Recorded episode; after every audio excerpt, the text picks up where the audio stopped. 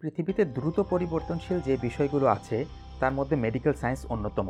এই দ্রুত পরিবর্তনশীল বিজ্ঞানের সাথে যদি আমরা পাল্লা দিয়ে চলতে না পারি, তাহলে একদিকে যেমন আমরা পিছিয়ে পড়ব, তেমনি অন্যদিকে আমাদের রোগীরাও উন্নততর চিকিৎসা সেবা থেকে বঞ্চিত হবে। তারপরেও পেশাগত, ব্যক্তিগত কিংবা পারিবারিক ব্যস্ততার কারণে প্রায়শই আমাদের এই পেশাগত উৎকর্ষ সাধন ব্যাহত হয়। কেমন হয়, যদি কেউ এই আপডেটেড তথ্যগুলো আপনাকে পড়ে শোনায় আপনি কাজের কোনো ফাঁকে বা যাত্রা পথে কানে হেডফোন লাগিয়ে মোবাইল থেকে শুনে নিলেন অল্প সময়ে। আমি আপনাদের জন্য সেটারই চেষ্টা করছি। এই পডকাস্টগুলো সরাসরি নির্দিষ্ট কোনো রোগীকে চিকিৎসার উদ্দেশ্যে কিংবা ছাত্রদের পরীক্ষা পাশের উদ্দেশ্যে নয়, বরং আমাদের পুরনো জ্ঞানকে আরেকটু সমৃদ্ধ করার জন্য, একটু সময় উপযোগী করার জন্য। পডকাস্ট টু পর্বে আজকে আমরা আলোচনা করব lupus nephritis introduction. Childhood onset systemic lupus erythematosus বা সিএসএলই এর মিডিয়ান এজ সাধারণত এগারো থেকে বারো বছর এবং রেয়ারলি এটা পাঁচ বছরের নিচে। শতকরা পঞ্চাশ থেকে পঁচাত্তর ভাগ সিএসএলই রোগীর কিডনি ইনভলভমেন্ট বা লুপাস নেফ্রাইটিস দেখা যায় এবং এটা সাধারণত রোগ ডায়াগনোসিসের দু বছরের মধ্যে হয়ে থাকে। যদিও সিস্টেমিক লুপাস ইরাথেমাটোসাস ফিমেল পেশেন্টদের বেশি হয়, কিন্তু লুপাস নেফ্রাইটিসের ক্ষেত্রে মেল প্রিডোমিনেন্স বেশি। প্যাথোফিজিওলজি। আমরা জানি সিস্টেমিক লুপাস ইরাথেমাটোসাস একটি অটোইমিউন ডিজিজ। এই রোগে শরীরে যেই ইমিউন কমপ্লেক্স তৈরি হয়, সেগুলো গিয়ে কিডনির গ্লোমেরুলাসে জমা হয়। ফলে সেখানে কিডনির সেলগুলোর প্রলিফারেশন হয়। এছাড়াও macrophages dendritic cell basophil B এবং টি লিম্ফোসাইটের দ্বারা সেখানে ক্রনিক ইনফ্লামেশন হয়, ফলশ্রুতিতে লুপাস নেফ্রাইটিস এর লক্ষণসমূহ দেখা যায়। ইনিশিয়াল ম্যানিফেস্টেশন প্রাথমিক লক্ষণগুলো রোগী টু রোগী ভ্যারি করে।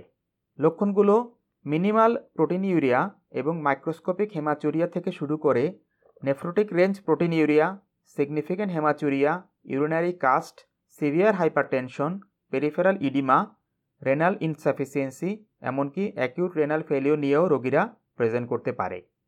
কিছু কিছু রোগীর ক্ষেত্রে থ্রোম্বোটিক মাইক্রোএনজিওপ্যাথি যেমন অ্যাটিপিক্যাল হেমোলাটিক ইউরিমিক সিনড্রোম অথবা থ্রোম্বোটিক থ্রোম্বোসাইটোপেনিক পারপুরার ফিচার নিয়েও প্রেজেন্ট করতে পারে।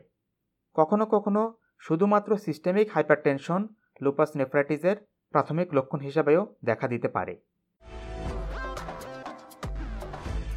Case definition of lupus nephritis American college of rheumatology ACR criteria অনুযায়ী persistent proteinuria more than zero point five gram per day অথবা protein creatinine ratio more than zero point five কিংবা three plus proteinuria by dipstick এছাড়াও cellular cast including red blood cell more than five per high power field WBC more than five per high power field, granular, tubular cast অথবা mixed.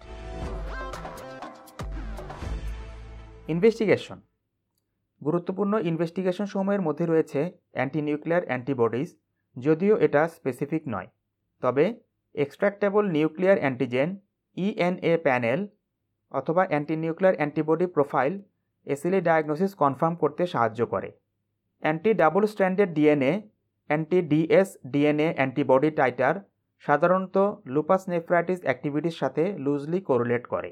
তবে anti C one Q antibodies আরও বেশি specific lupus নেফ্রাইটিসের জন্য। Low levels of complements C three এবং C four. তবে normal complement level lupus nephritis ডায়াগনোসিসকে exclude করে না।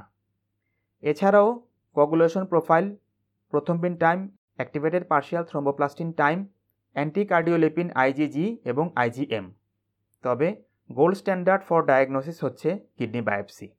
এবং এই কিডনি বায়োপসি টিস্যু লাইট মাইক্রোস্কোপির পাশাপাশি ইমিউনোফ্লোরোসেন্স স্টেইনও করতে হয়। Indication of renal biopsy in lupus nephritis. Number one, childhood onset systemic lupus erythematosus রোগীদের যদি কোনো ধরনের গ্লোমেরুনেফ্রাইটিসের ফিচার থাকে, এটা এমনকি মাইল্ড পারসিস্টেন্ট প্রোটিনিউরিয়াও হতে পারে। Number two increased serum creatinine এবং যদি অন্য কোনো কারণ পাওয়া না যায়, যেমন সেপসিস হাইপোভলেমিয়া কিংবা medication number three confirm proteinuria more than one gram per twenty four hours অথবা প্রোটিন ক্রিয়েটিন রেশিও এক কিংবা তার বেশি।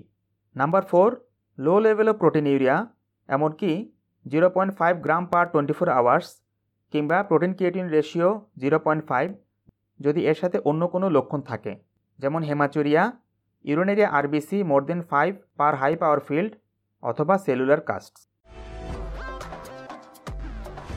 classification of lupus nephritis, international society of nephrology এবং রেনাল প্যাথোলজি সোসাইটির ক্লাসিফিকেশন অনুযায়ী লুপাস নেফ্রাইটিসকে ছয়টি ক্লাসে ভাগ করা হয়, ক্লাস ওয়ান থেকে সিক্স পর্যন্ত। Class one lupus nephritis, minimal mesangial lupus nephritis class two, mesangial proliferative lupus nephritis class three, focal lupus nephritis যেখানে less than fifty percent glomeruli involve থাকে। Class four diffuse lupus nephritis যেখানে more than fifty percent glomeruli involve থাকে। Class five membranous lupus nephritis এবং class six advanced sclerosing lupus nephritis goal of therapy number one achieving prompt renal remission number two avoiding flares number three preventing chronic renal impairment number four improving survival and quality of life number five minimising iatrogenic effects treatment ট্রিটমেন্টকে সাধারণত কয়েকটি ভাগে ভাগ করা হয়। Induction phase maintenance phase adjuvant treatment treatment of refractory disease এবং recent advancement.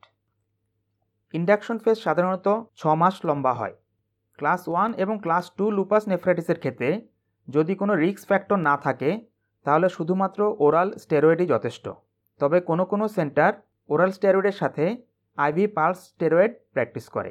কিন্তু class one এবং class two lupus নেফ্রাইটিসের সাথে যদি কোনো রিস্ক ফ্যাক্টর থাকে, যেমন proteinuria greater than three point five gram per day, nephrotic syndrome অথবা অ্যাকিউট কিডনি ইঞ্জুরি তাহলে ওরাল স্টেরয়েডের সাথে ইমিউনোসাপ্রেসিভ এজেন্ট যোগ করতে হয়, সাধারণত মাইক্রোফেনোলেট মোফেটিল কিংবা সাইক্লোফসফামাইড অ্যাজাথায়োপ্রিন ট্যাক্রোলিমাস এবং সাইক্লোস্পোরিন বিভিন্ন সেন্টারে ব্যবহার করা হয়েছে। তবে সাইক্লোস্পোরিন সাধারণত ফার্স্ট লাইন ড্রাগ নয়।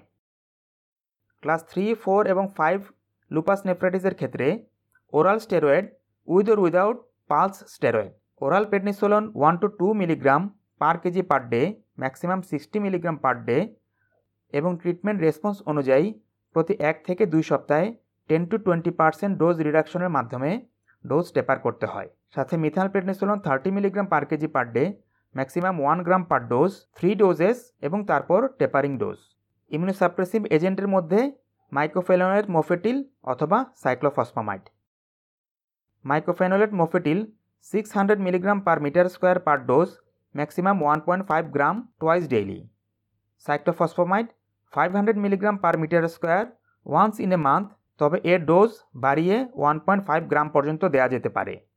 কেডিগো গাইডলাইনে অবশ্য ওরাল সাইক্লোফসফামাইড রিকমেন্ড করা হয়েছে। One to one point five milligram per kg per day maximum একশো পঞ্চাশ milligram per day for two to four months class six lupus নেফ্রাইটিসের ক্ষেত্রে কনজারভেটিভ থেরাপি রিকমেন্ড করা হয়েছে এবং অ্যাডিশনাল ইমিউনোসাপ্রেসিভ এজেন্ট অ্যাভয়েড করতে বলা হয়েছে। তাদের ক্ষেত্রে low dose oral steroid hydroxychloroquine এবং রেনিন এনজিওটেন্সিন ব্লকেজ অথবা রেনিন এনজিটেন্সিন ইনহিবিটর রিকমেন্ডেড অন্যান্য ইন্ডাকশন এজেন্টের মধ্যে রয়েছে intravenous immunoglobulin plasma exchange B lymphocyte depletion agent যেমন রিটুক্সিম্যাব তবে এগুলো সাধারণত রিল্যাপস কিংবা রিফ্র্যাক্টরি কেসেই রিকমেন্ডেড ছ মাসের মধ্যে যদি ট্রিটমেন্টে কোনো ভালো রেসপন্স পাওয়া না যায়, তাহলে alternate immunosuppressive agent recommended cyclophosphamide থেকে মাইক্রোফেনোলেট মোফেটিল অথবা মাইক্রোফেনোলেট মোফেটিল থেকে সাইক্লোফসমাইড কিংবা অন্যান্য সেকেন্ড লাইন ড্রাগ যেমন অ্যাজাথায়োপ্রিন ট্যাক্রোলিমাস সাইক্লোস্পোরিন ইত্যাদি। মেনটেন্যান্স ফেজ অফ ট্রিটমেন্টের ডিউরেশন সাধারণত আনডিফাইন্ড তবে এটা দু থেকে তিন বছর বা তার বেশিও প্রয়োজন হতে পারে।